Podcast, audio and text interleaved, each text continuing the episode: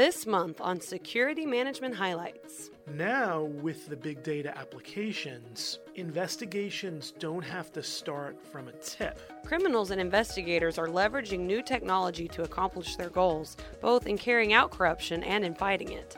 News and Trends editor Mark Tarallo has the scoop. There are strains of malware that simply just encrypt people's files, and there's no way to decrypt them. Ransomware attacks are on the rise, but just how dangerous are these hacks? And what are the motivations for the attackers beyond financial incentives?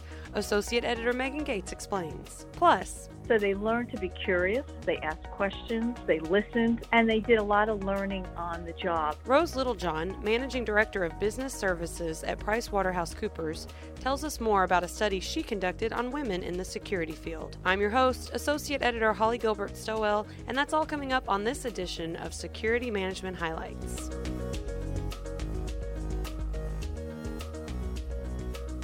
In a fight between fraudsters and the feds, technology is playing a role on both sides. News and Trends editor Mark Tarallo is here to tell us more about two corruption cases and how they illustrate that battle. Hey, Mark, welcome to the final podcast of the year. Hi, Holly. So, tell us a little bit more about the charges levied by the SEC last summer in two major information trading cases. In the first case, the SEC announced insider trading charges against seven people who allegedly made millions by trading on confidential information about some impending mergers and acquisitions. According to the SEC, a former IT employee of Bank of America used his access to the bank's computing systems to tip off individuals who then traded on the information.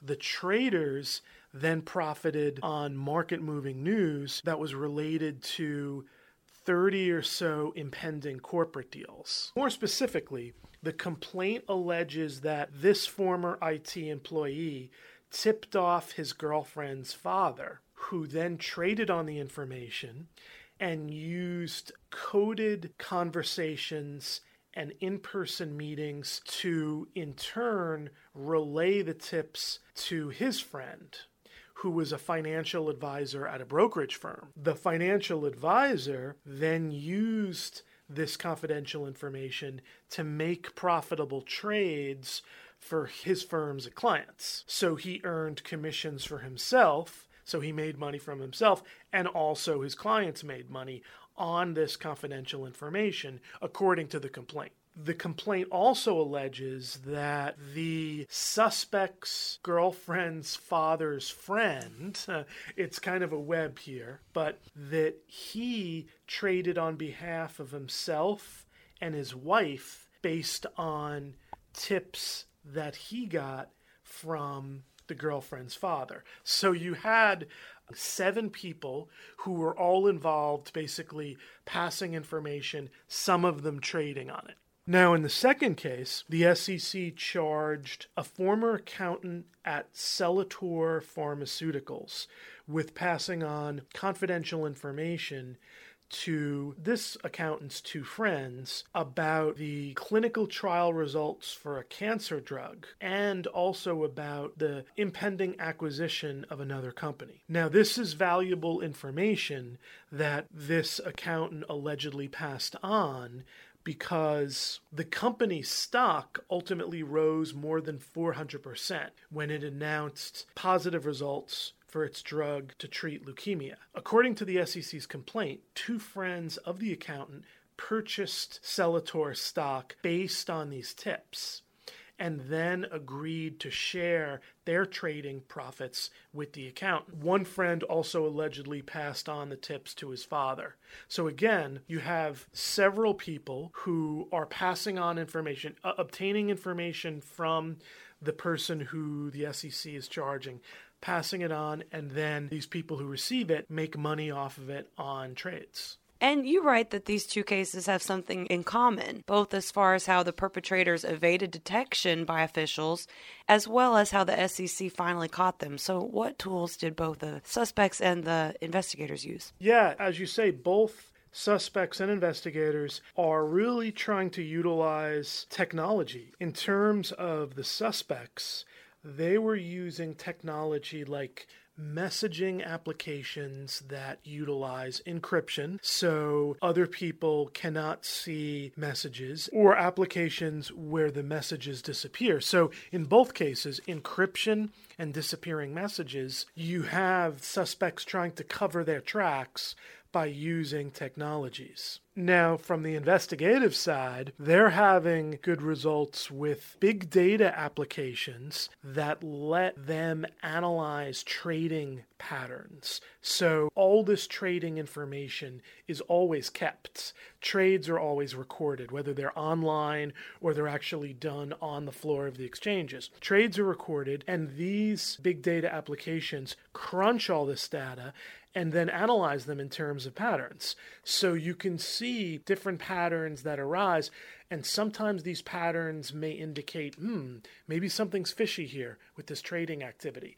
So investigators are using these big data applications and, as these cases show, having some productive results from them. And one expert also added investigations are no longer linear, but that these new technological tools allow officials to look backwards at past activity by a trader and identify patterns. What else can you tell us about that? Yeah, that's a very interesting development that Jonathan Fairtlough, a managing director with Kroll's cybersecurity and investigations practice, talked about because typically an, a white collar investigation would start out with a tip of some sort. It could be a tip from a colleague, a tip from almost anybody, and it could also be even kind of a random finding. But basically, the tip indicates okay, person A may be illegally trading. So the tip looks legitimate, and if there's any evidence even if it's circumstantial evidence, then the case can be built. Okay, let's look into this. Yes, investigators can find it does look like that person was illegally trading.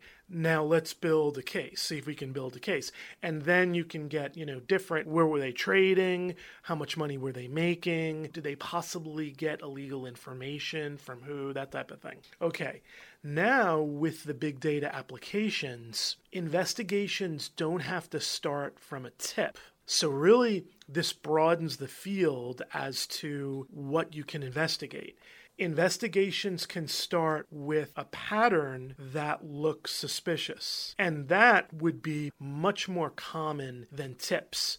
Investigators may get a lot of tips, but big data patterns, that's just a much bigger subset. So it has the possibility of catching more people. Now, of course, every pattern that looks suspicious doesn't necessarily reflect illegal activity. But as investigators get better and better with analyzing all this information, it has the possibility of eventually leading to more and more arrests of illegal traders. It's a tool that's been used for at least a year, maybe a couple years, but it's still fairly new. So, you know, it's being more refined and its use is being uh, more and more refined. Thank you so much, Mark. Thanks, Holly. Hackers are increasingly taking data hostage in ransomware attacks, but is this just the threat vector de jour, or are ransomware attacks here to stay? Cybersecurity editor Megan Gates is here to talk about her cover story. Hi, Megan. Thanks for stopping by the podcast. Hey, Holly. Thanks for having me. Well, for those listeners that have had a chance to see our beautiful cover, that story is by Megan about ransomware. So, Megan,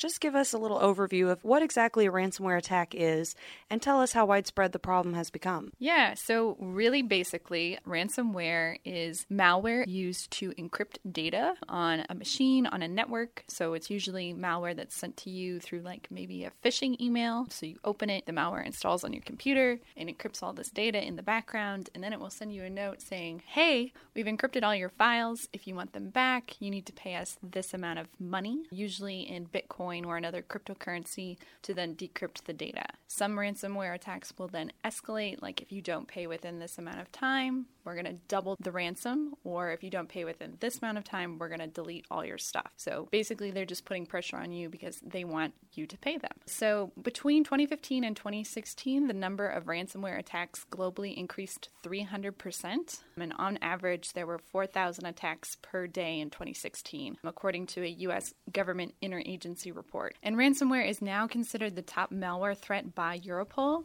and this is expected to continue into 2018. And just to clarify, ransomware is not to be confused with like theft and demand of payment, like the recent data breach that was disclosed by Uber, where hackers stole customer and driver personal information, and then they demanded Uber pay them $100,000 to delete that information, which Uber ultimately did. But that is a different style of attack. So, Megan, what are some of the more recent high profile ransomware attacks, since, like you clarified, Uber wasn't one of them?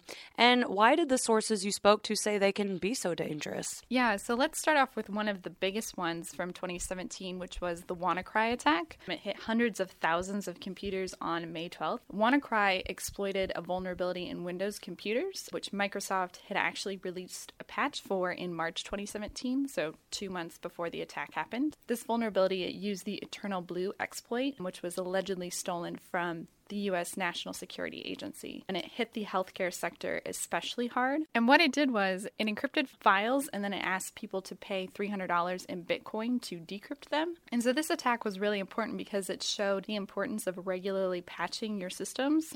I spoke to Eldon Sprickerhoff, he's the founder and chief security strategist at eSentire. And he said, you know, that this type of attack could have been prevented, you know, had people patched their systems, but they didn't. He said it was a great example of, you know, how sometimes in security we lose sight of just the basic things that we need to do and focus on sort of the big, sexy new threats when some of the most important things to do are just boring stuff like patch your system, create strong passwords. And so another type of attack that was recent was an attack against Nayana, a South Korean web hosting company, attackers originally used ransomware and encrypted a bunch of their data and demanded $4.4 million to decrypt it, which is like a huge, ridiculous amount of money for ransomware. Nayana was able to negotiate with the hackers down to $1 million and then they paid it to get their data back. But this really shows how attackers are going to start targeting their efforts, you know, to go after really important data that companies, you know, maybe don't have a backup for that is essential to what their business does so that they're willing to pay that ransom to get it back. So, in your article, I thought it was interesting that you make the point not all ransomware attacks are launched the same way, and hackers often have different motivations for why they're launching that attack itself. It's not always just for money. Could you explain? Yeah, so I spoke to this really great research analyst at Digital Shadows. His name is Michael Marriott, and we kind of talked about, you know, who are the different hacking groups, attackers using ransomware, and kind of what are their motives? Why are they doing it? And, you know, obviously there is a financial incentive for some groups want those big payouts or just to make regular income by launching ransomware attacks. But then there are other motives like just sowing disruption. There are strains of malware that simply just encrypt people's files and there's no way to decrypt them. And then there are other groups that have maybe a political motivation for their ransomware attacks. So they'll encrypt someone's files and then they will demand a ransom, but it's not a payment. They want, you know, some sort of action taken. Like there was an example of a recent strain of ransomware that was targeted towards businesses in Israel, and the hackers were just basically demanding that they would get their files back once there was a free and independent Palestinian state. So, yeah, obviously there is a big financial incentive, but it's not always about the money. And finally, you talk about a Europol report that says ransomware isn't going away anytime soon, and your sources agreed. So, why is that, and what did your sources say? Everyone that I've talked to, all of the, the articles, papers, research that I've done has basically said ransomware is not going away. There are continuously new strains of ransomware being developed and launched every day. Um, there's ransomware as a service, so you don't want to make your own ransomware. You can pay someone to like subscribe and use their ransomware and launch attacks for it. So it's become kind of a big, successful criminal enterprise, you know, and people are still paying the ransom. So it's effective. Criminals will keep doing it because people keep paying them. But it was interesting. I talked to Michael Marriott, the research analyst from Digital Shadows, kind of about what's being done to prevent ransomware from from spreading, from growing. And he said one of the biggest things that will slowly have an impact, possibly, is preventing criminals, once someone's paid the ransom, of being able to actually use the money that's paid for them. You know, right now it's usually a transaction that takes place in Bitcoin, but how do the criminals get that money out and then spend it? So that might be a new way to prevent the spread of ransomware. Excellent. People really do care about their files, but hopefully we can come up with some effective solutions. And just to mention, there is a sidebar in Megan's article about what to do if you are the target of a ransomware attack, so be sure to check that out in the print edition. Thank you so much, Megan. Thanks for having me, Holly. While women are a minority in the security industry, a new study shows that leveraging that diversity can help advance the careers of women. Rose Littlejohn, Managing Director of Business Services at PricewaterhouseCoopers, joins us to tell us more about her study on this topic. Hi, Rose. Thanks so much for joining us today on the podcast. Thanks so much, Holly, for the opportunity.